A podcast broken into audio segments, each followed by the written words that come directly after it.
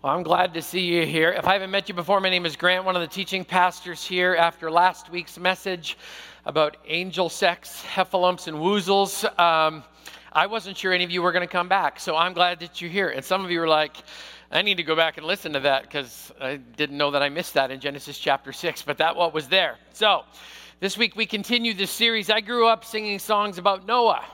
Some of you did too, right? The Lord told Noah to build him an arky-arky. Build it out of gopher, barky, barky. Maybe you recognize the other one. The animals are coming, 2x2, the elephant, the bear, and the kangaroo, right? And we listened to those songs.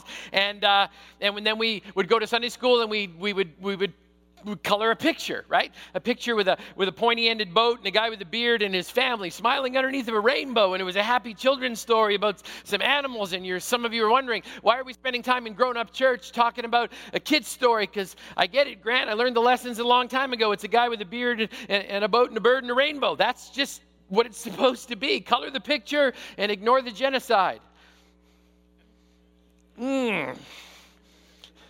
So before we just kind of just brush past it, let me ask you a question. Are you sure it's just a children's story? Genesis chapter 6 says this, "Now the earth was corrupt in God's sight and full of violence. And God saw how corrupt the earth had become, for all the people on earth had corrupted their ways. So God said to Noah, 'I'm going to put an end to all people.'" Oh boy. "For the earth is filled with violence because of them, and I'm surely going to destroy both them and the earth. So make an ark of cypress wood, make rooms in it, coat it with pitch inside and out. This is how you are to build it. The ark is to be 450 feet long, 75 feet wide, 45 feet high. Make a roof for it, leaving below the roof an opening of 18 inches all the way around." Thank you, Jesus, for ventilation, right? Verse 17, "I'm going to bring floodwaters on the earth to destroy all life under the heavens, every creature that has the breath of life in it. Everything on earth will perish." That's tough, isn't it? Does that sound like a children's story to you? Verse 18, "But I will establish my covenant with you." You should probably underline that last little line because we're going to need that to hold on to. I read the story, and my challenge this week was not what to talk about, it was what not to talk about, because there's a whole bunch of stuff that we could have talked about. We could have talked about the historical reality of Noah. Some people struggle believing that Noah was actually a historical, real, living, breathing person, but historical books reference Noah countless numbers of times. The Bible talks about Noah a lot in Ezekiel, Chronicles, Isaiah, Matthew, Luke, 1st and 2nd Peter, and Hebrews. Jesus, the King of the universe, refers to him twice, and every time Jesus talks about Noah, it's in the context of a warning. That should be a clue. Jesus is speaking in the book of Luke and says, "As it was in the days of Noah, so it will be at the coming of the Son of Man. They ate, they drank, they married wives, were given in marriage until the day that Noah entered the ark, and then the flood came and destroyed them all." So always in the context of a warning, which is a little scary when you're 4 years old and people are telling you, no, it's just about a guy with a beard and a boat and a bird and a really, really pretty rainbow. So we could have talked about Noah. We don't have time to do that. We could have talked about the size and the capacity of the ark, because that's fascinating, right? This thing was huge. Let me give you a size comparison just so you can understand it, okay? There's Noah's Ark, 450 feet long. A 747 is 231 feet. The Titanic, 882 feet. Here's what's amazing. There was not another boat built to the capacity of Noah's Ark until 1853. This thing is absolutely huge. 45 feet high, 450 feet long, 75 feet wide, and a roof with ventilation, which was just a great idea. Here's the amazing thing about it. It's not even technically a ship. It's a bobber. It's a barge. That's it. And we could have talked about all kinds of things. We could talk about the 1.5 million cubic feet of space, over 100,000 square feet of deck space. We could have talked about how over 500 railway train cars could fit inside. I could have given you a picture that you could go to Quest Field, put the ark down, and it would have spanned over both end zones and gone and filled the first bowl of Quest Field. And we could have talked about all that kind of stuff. And then I could have pointed out something that completely freaked me out when I read it. There's no rudder. There's no rudder. You don't get to steer, Noah. God's going to direct it. There's no rudder. There's no sails. This thing's not about direction. This thing is about survival. So Noah, your job's not to steer. It's to pray, look after your family, and make sure you feed the animals what they need, because you got carnivores and bunnies on the same bobber. We could have talked about the animals. Here's the instructions. You're to bring into the ark 2 of all living creatures, male and female, keep them alive with you. 2 of every kind of bird, of every kind of animal, of every kind of creature that moves along the ground that will come, or they will come to you to be kept alive. So Noah didn't have to go round them up. They just started showing up. You're to take every kind of food that's to be eaten and stored away as food for you and for them. And people freak out and go, there's no way, no possible way the animals could have fit. Well, just back up the bobber for a second. Here's some quick information for you. Average size of a land animal is actually a sheep. The ark could have held 125,000 sheep. According to scientists and anthropologists, at this point in history, there were 18,000 species. Don't think breed, it'll mess you up. 18,000 species of mammals, amphibians, birds, and reptiles combined. I have no explanation for mosquitoes, cockroaches, and ticks. How they got there, I have no idea. I think it's a part of the fall, just my opinion, okay? So if there's 18,000 species, you got 2, that means you've got 36,000 animals in a bobber that has a capacity for 125,000, which means you got plenty of room for animals and food. We could talk about all that stuff, but we don't have time. So let's keep going. We could talk about the details that we think are in the story that actually aren't in the story. I mean, if you read some of the stuff from the story, I don't know about you, I learned the story on a flannel graph. That's church code for a Sunday school thing that they put on the wall, and you sat there in a basement that smelled like coffee and tuna. Some of you remember that, okay? If you don't, it's okay. I'm going to leave that alone. I'm not even going there, okay, all right? But I'm going to notice, you're going to notice some things if you read the story. There's no mention of people mocking Noah. Not a word. Now, I totally get it, right? I totally get it. And we add stuff for color, I understand, but it's not actually in the book. I live in Linden, okay? So, and people snicker every time I say that. I don't know why. I live in Linden. There's a code enforcement van that drives around to make sure that animals are contained, the watering schedule is followed, and the lawns are clipped to a certain level, okay?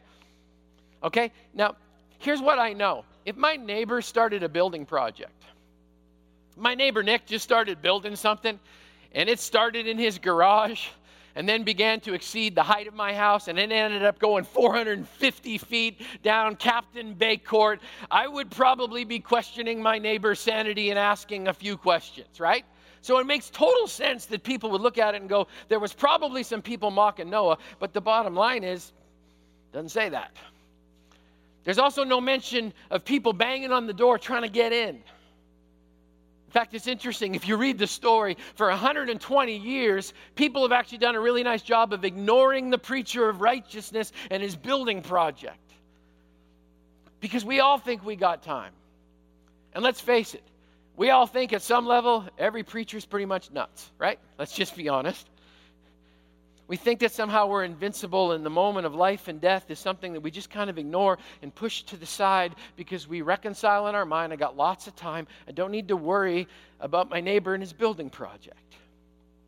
I was watching a YouTube video this past week of an area where Laurel and I have had the privilege of to actually travel in Thailand, where the tsunami hit and swept people away, and I was amazed watching the force of water just carry people away. There was no time to knock on a door. There was no time to get to a boat. There was no time to swim. And it was heartbreaking, and it was tragic, and it reminded me, you have no guarantee when that wave's going to come.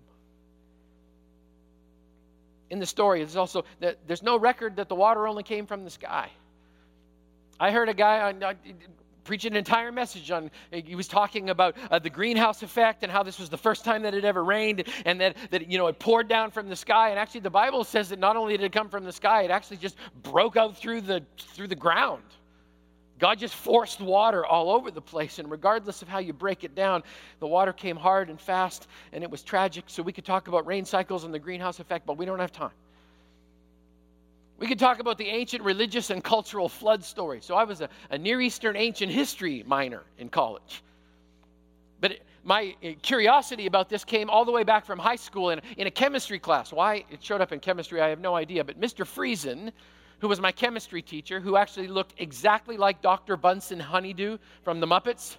He looked exactly like him. You got a picture now, okay?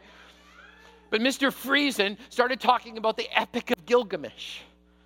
And he started talking about all of these different flood stories. And believe it or not, even though I'm absolutely convinced that the Bible is true, absolutely convinced that Jesus is the Son of God, naturally I'm a skeptic. I don't take things at face value. So when Dr. Friesen started talking about these flood stories, I started doing research on the 200 cultural flood stories because I kept hearing people say, you know what, the Bible is just another one of these ancient epic flood stories. One of 200, not that big a deal. And you can believe in fairy tales if you want to. That's what people would say. So you really start studying them. And you begin to realize that the Greek, the Roman, the Celtic, the Welsh, the Lithuanian, the German, the people of Turkey, the Volgals, the Egyptians, the Persians, the Assyrians, the Muslims, the Chaldeans, the Pygmy people, the Ekoi, the Ikikui, the Etim, the Efik, Ibibo, the Mandingo. How you doing, Mariette? That was really good. She's amazing, right? She does this with no prep. It's crazy, okay? The Mandingo, the Bakongo, the Binalua, the Camilio, the Illit, the Tinderet, the Kwaya, the Hindu, the Bill, the Khmer, the Lepcha, the Assam, the Mongolian, the Korean, the people of the Adamam Islands, the Chingpa, the Blackfoot people, the native tribes of Arizona. I can keep going if you want to. That's just a handful of the cultures that have a flood story. And if you analyze the flood stories, it's fascinating. 88% of them have a single family that's saved. 95% of them say that the judgment of the flood came because of a God who was angry with his creation. 66% talk about the evil of mankind. 67% talk about animals. 57% talk about the surviving family actually being granted their salvation on a mountaintop. And people press into this. Critics press into this, and they say, your Bible is just one of 200 pieces of fiction, and you can believe it if you want to. But I have a question. If there's 200 ancient cultures with a flood story, could it be possible that we could deduce from that evidence that there was a flood? Just asking. I remember Mr. Friesen.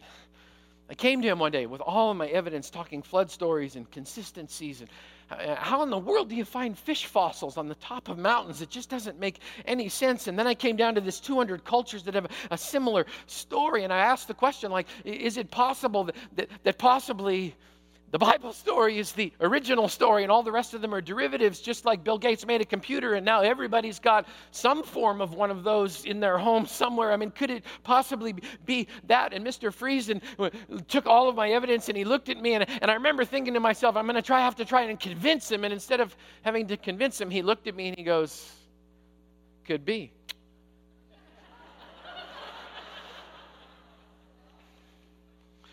And then he opened the drawer of his chemistry desk and put a copy of the Bible in the center of the table. And I went, ah.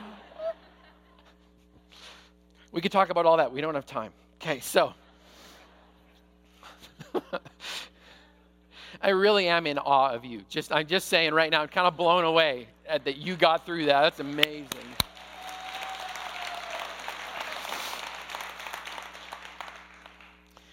Let's get down to the tough stuff. So I have very close friends who don't believe in God, they don't believe in Jesus, they don't believe in the Bible. They basically believe I'm an idiot.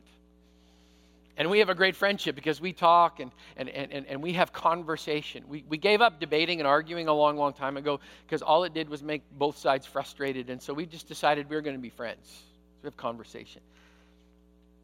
When they talk with me about their objections to God, they get stuck in two places. One of the places that they get stuck is they say they have an issue with God. Now, what's really, really interesting and what frustrates them is when I point out, yeah, actually, after listening to your story, you don't have a problem with God. You have a problem with God's girlfriend. Well, and who doesn't? Because God's girlfriend's filled with broken, fallible people, and so she missteps all of the different times. I mean, everybody has an issue at some point with that, because people are a part of God's girlfriend. So I say, so let's put that one aside just for a little bit. And where they get stuck more than anything is this story right here. The children's story with the guy with the beard, the boat, and the bird. And here's the question: how can a loving God wipe out everything and everybody? I think that's a valid question. You know why people struggle with this story? It's because we all struggle with the concept of judgment, right? We love a loving God. We just don't like it when he draws a line. How dare he draw a line?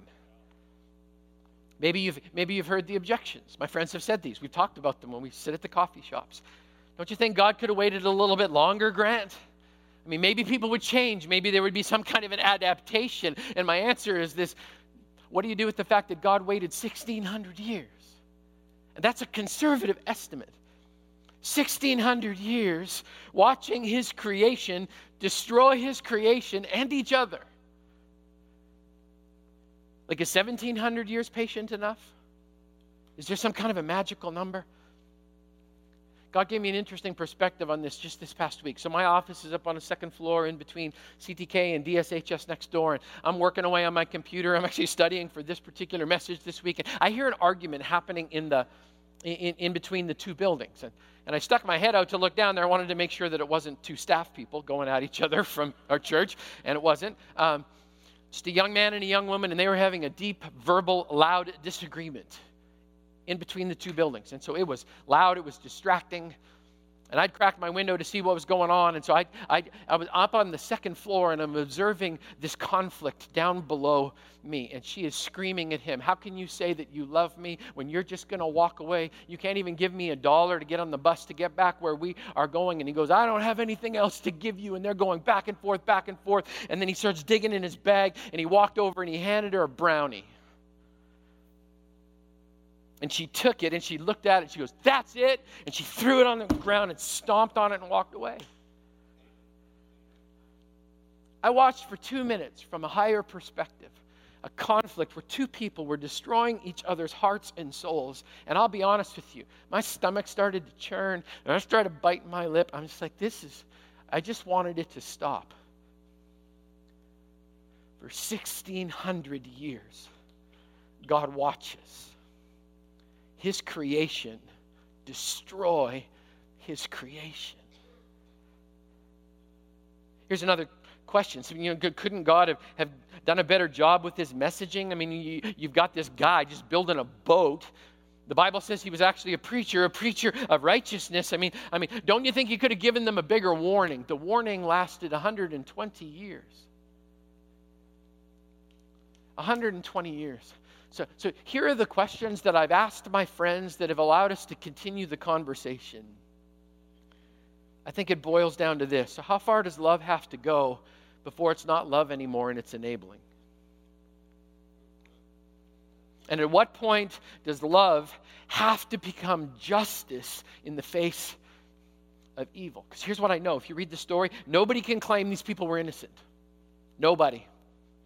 You remember the words from last week, Genesis 6:5. The Lord saw how great man's wickedness on the earth had become, that every inclination of the thoughts of his heart were only evil all the time. All the time. How about Genesis 6? I'll just give you the descriptors. Describing humankind, corrupt, violent, evil. Not just pockets of this stuff, but prolific and perpetual evil. Always evil, all of the time, for 1,600 years. And we hear that, and there's still something inside of us that says, who does God think he is? How dare he?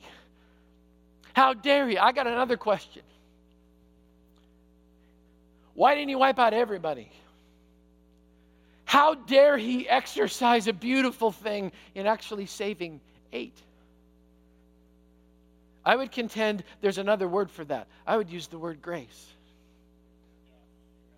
And we should all be thankful, because if God had been saved 8, none of us would be in this room today. So isn't that somewhat miraculous and beautiful in the face of all of that evil, that God, instead of just rendering complete and total justice, would actually say, I'm going to pick 1, 2, 3, 4, 5, 6, 7, 8. It's the same grace that covered Adam and Eve after they messed up.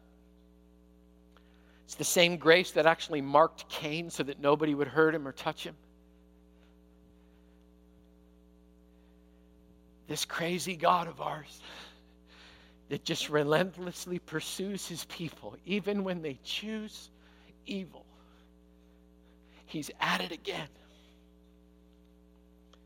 You know, I think here's the issue. We get so used to our own sin, we're actually horrified to think there might be a cost for it. St. Francis, one of my favorite ancients, said, "Nothing can tend so much to humble us before the mercy and justice of God as the consideration of his benefit and our own sin. Let us then consider what he's done for us and what we have done against him. Let us call to mind our sin in detail and his gracious benefit in like manner, remembering that whatever there is of good in us is not ours, but his." Here's what I would say.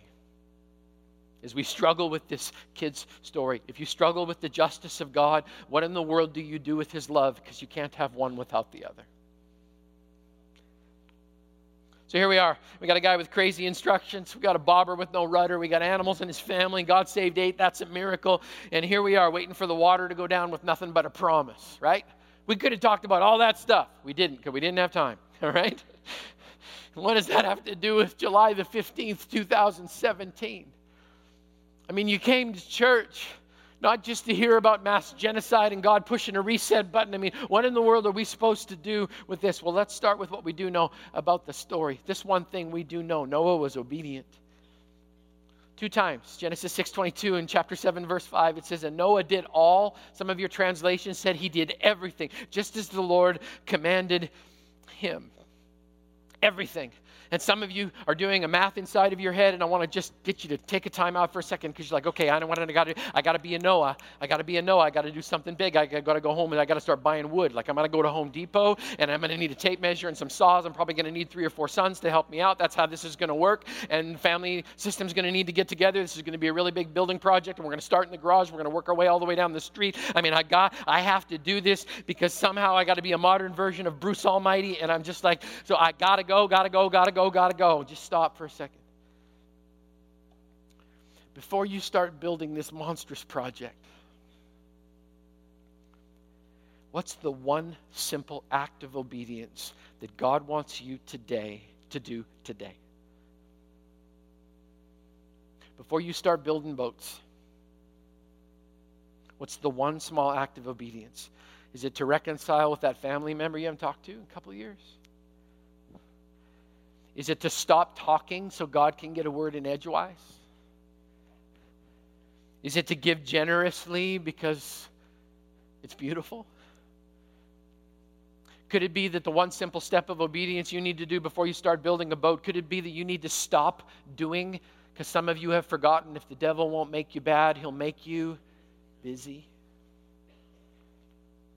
Do you need to actually have a conversation with somebody at work instead of hoping and praying every day that in some move of God's Spirit, they're all of a sudden going to be prompted to walk up and say, "Can you just tell me, like, why everything? Could you just explain this great spiritual truth to me?" Could it be that you're actually supposed to quietly and humbly initiate a conversation?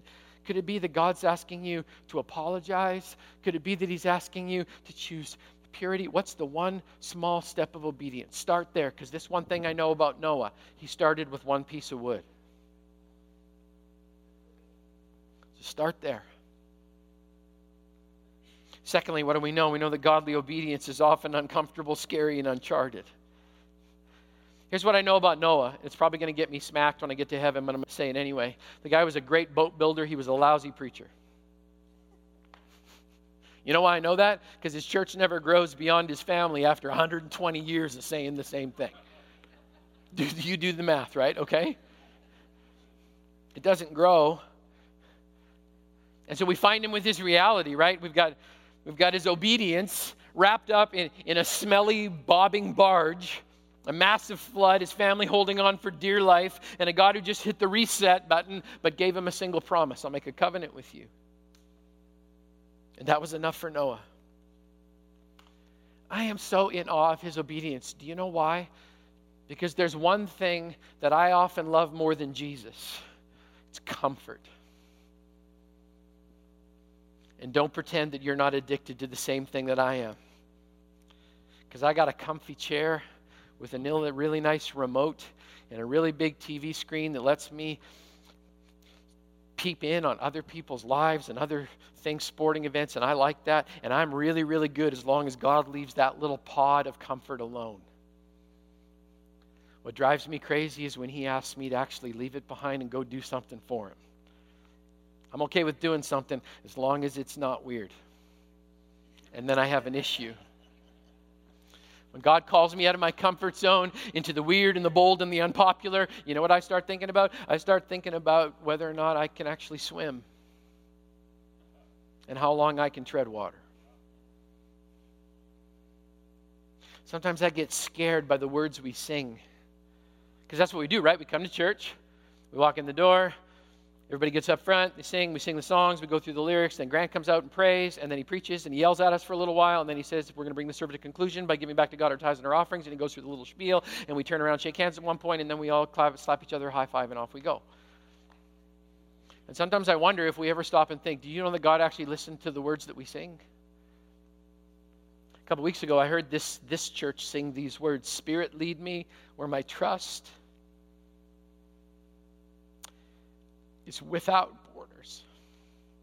And let me walk upon the water wherever you would call me. Take me deeper than my feet could ever wander, and my faith will be made stronger in the presence of my Savior. God heard every single word. I'll go anywhere, God. I'll give up anything. You can take me deeper than I could ever dream of being. If you need to drown me, God, I'm good with that. That's what we're saying. And I'm not trying to keep you from singing. I wish you'd sing louder. I wish you'd not care about what the people thought about you, around you. I wish you would live with wild abandon in God's presence and throw your hands in the air. But I do want us to pay attention that we say these things. And Peter did it, and Noah did it, and here's what I know. If we pray it, God actually says you can do it. I'll take you there. You want to go deeper? I'll take you there. The question is, do we really want to go? Because it's uncomfortable, and it's scary. And let's face it, Noah's boat, it smelled bad. And we're just like, Jesus, be my air freshener. And like, Let's keep going. What else do we know? We know that godly obedience refuses the safety of a personal rudder. I struggle with that. Boy, I read the description again. I so hope they added something since the last time I read it. Because I'll be honest with you, here's my big struggle. I don't have a problem with an ark. I just like to steer. I don't have a problem when God judges people, especially if I don't like them. Let's be honest. I can even handle it when I pray in public and people stare. I don't care, right? I have no problem. I'd go anywhere that God leads me. But when he has the audacity to ask me to get on a boat where there's no rudder and there's no sails, so I have no say in what direction we're going, I'll be honest with you, I struggle. I struggle. And Noah held on to one truth. The same God that led him for 120 years did not abdicate his responsibility when Noah shut the door. And that's a big deal. Noah had to live with implicit trust. Wherever you take me, God, that's where I believe I need to be, so I'm willing to go there. Until we wreck on the top of a mountain. I love the fact that even when they wrecked, they were in a high spot. Let's keep going. What else do we learn? We learn that godly obedience attracts attention, and the attention may not be the kind that you want. I mean, if you follow God in complete obedience, I'm going to promise you people are going to notice. And we struggle with that because everybody in the room wants a savior. We just don't want to live in a culture where anybody thinks we're a little bit whacked. I enjoy hanging out with my friends that don't believe in the same God that I believe in. I kind of like the fact that they think I'm a Bible-thumping Jesus freak. I'm okay with that, because what's interesting is this: when we get right down into the nitty-gritty and we push aside the debates and the arguments, because I think they're pretty much a colossal waste of time, when we love each other for who each other is, what's amazing is we get to stay in the dialogue, and they may not like what I believe, but they respect it.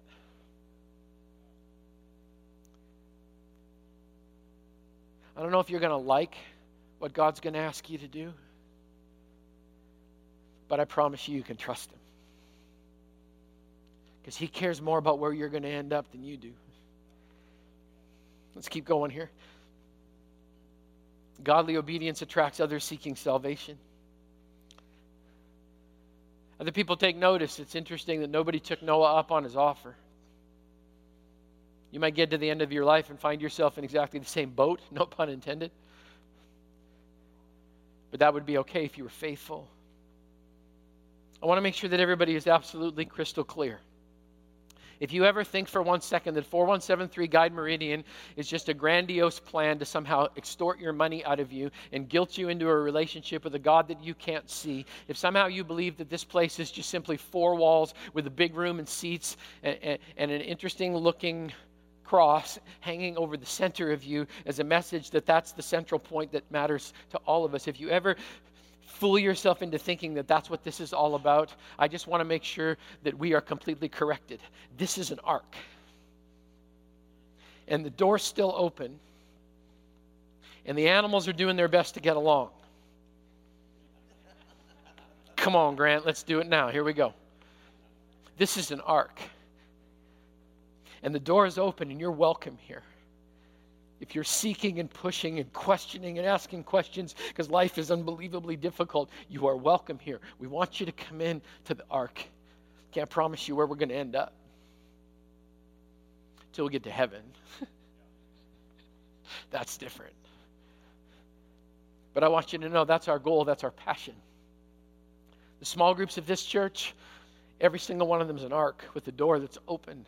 If the door's not open, the group is wrong. Because we need to keep those doors open for other people that need to experience the same kind of beauty that we experience when we get together. I saw a different kind of lifeboat this past week, a different kind of ark floating around. I had the privilege of running into 2 foster and 2 adoptive families. You know what I love about those people? They actually took God so seriously, they kicked the door open of their own home and welcomed somebody in that just needed a place to believe that God still loved them and that they could have a family too. I never ask you guys to do anything that I don't do myself. So I sit on a commission in the community that serves Whatcom County and the city of Bellingham. And there's a guy that sits on the commission with me. And it's just kind of interesting. Actually, he's just getting ready to roll off because he moved. He's getting ready to move anyway. He's been kind of cynical. He just watches me out of the side of his eye because I always walk in with my chaplain deal because I'm always down by the sheriff's department. And I use the opportunity to try and say hi to some of the people who serve and protect our community. He's always kind of looked at me. And the other day, we sit down, and he kind of looks at me with that sidelong glance because he thinks I'm a Bible-thumping Jesus freak. That's the bottom line. He kind of looks at me suspicious, and he goes, what's up with that farm thing you guys are doing?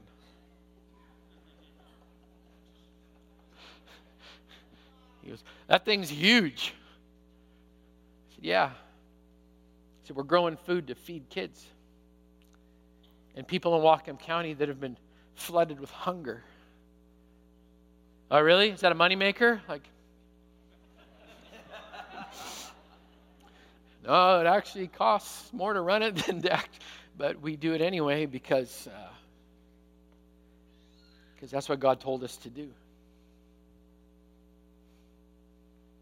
Have you ever thought of your house as an ark that rides in the waves of tough times but shines the light of God's salvation into your neighborhood? I mean, I am amazed at the fact that I'm looking at the primary obedience tool that God is going to use to draw people towards His salvation. And if you don't get anything else today, please take this with you. Not everybody can be a Noah, but everyone in this room can be an ark. Every one of you can be an ark. You keep the door open and you follow Jesus, rudder or no. And I promise you, God will do epic things in your life. Let's keep going. Last one. Godly obedience builds trust that sustains you when it pours. I spent the week just hanging out with people from Christ the King. Here's what I know about the people in this room. Some of you are completely flooded with heartbreak today. Some of you are flooded with debt, and you have no idea how you're going to make ends meet this month. Some of you are being flooded with doubt because you hear all of this stuff, and you're still stuck on the idea, how in the world can God push a reset button? And next week, we're going to come back to it again, and it's going to be like, and here's my big question for next week, because Noah's going to get off the boat, and he's going to do some stuff, and it's not going to be pretty, and it's going to be weird, and you really need to put your kids in childcare next week because it's weird, okay? And we're gonna watch this guy, and it's gonna get all twisted up, and some of us are still stuck with the question, like, if God drowned everything, why didn't he drown sin? Why didn't that go down with everybody else? Good question. Some of you today are flooded with pain, and you're struggling, and you've got a choice just like Noah had a choice. You can remember the track record of God's love and justice and wait for the waters to subside while you're doing everything you can to press into following Jesus, or you can do what so many did. You can ignore the boat, ignore the warning, and see how long you can tread water. I said it last week. I'm going to say it again. Everyone in this room, somewhere down the road, is going to meet God in his judgment or his grace. Choose grace. Choose grace. So as we wrap up today, here's the big question. I don't know about you, I have no problem handing God my past. My question is, do you trust God enough to believe him with your future? Knowing he might ask you to get on a bobber with no rudder. Or he might ask you to do one simple act of obedience. You know what I love about the story more than anything? It's just when I feel like going, I want to take this out of all the Sunday school classrooms and no more coloring pages. I mean, and you don't get to have the little Tykes arc set, with the plastic animals and the Weebles wobble, but they don't fall down. And some of you don't know what I'm talking about. Some of you do. That's cool. All right. So I'm having a moment. It's great. My childhood just came flooding back to me. But I love this. Just when I'm ready to give up hope in the Noah story, I get to the very end of it. And God says this, I made a covenant with you. I will make a covenant with you. When Jesus broke bread and said, this is my body, which is broken for you. And when he took a cup and blessed it and said, this cup is the new covenant in my blood. This is what he was saying. I'll make a covenant with you. I'll make a covenant with you. We have the promise of a rainbow that God's never going to do it again. As followers of the Most High God, and Jesus is the Son of God, we have a covenant too. It's represented in a broken piece of bread and an empty cup. Because God said, I'm never going to flood your soul to the point where you can't see me ever again. You'll always be able to see me. The question is, do you trust him enough to go there? Been working through this cycle. God creates, God connects, we sin, relationship breaks. Boy, we see that this week, don't we? But once again, after God pushes the reset button, he redeems, he restores, and God starts creating all over again. From scratch, for you, to the praise of his glorious grace. It's a good story. I'm not sure it's for kids. Let's learn the lessons so we can teach them well. Amen? Let's pray together. Father God, I thank you for this moment, and I thank you for an opportunity to come and hear what it is that you have to say. God, teach us, change us. God, if the result of today is we do the one simple act of obedience, we praise you. If it's that we are willing to give up our comfort zone, we praise you. If it's simply that we have a greater love and appreciation for one of your favorite people in the Bible, we praise you. If it's that we walk out of here remembering not everybody can be a Noah, but everyone can be an ark. God, would you show us how to keep the door open? And anything good that comes out of that effort, may it bring praise and glory to your name. We pray this in Jesus' name. Amen.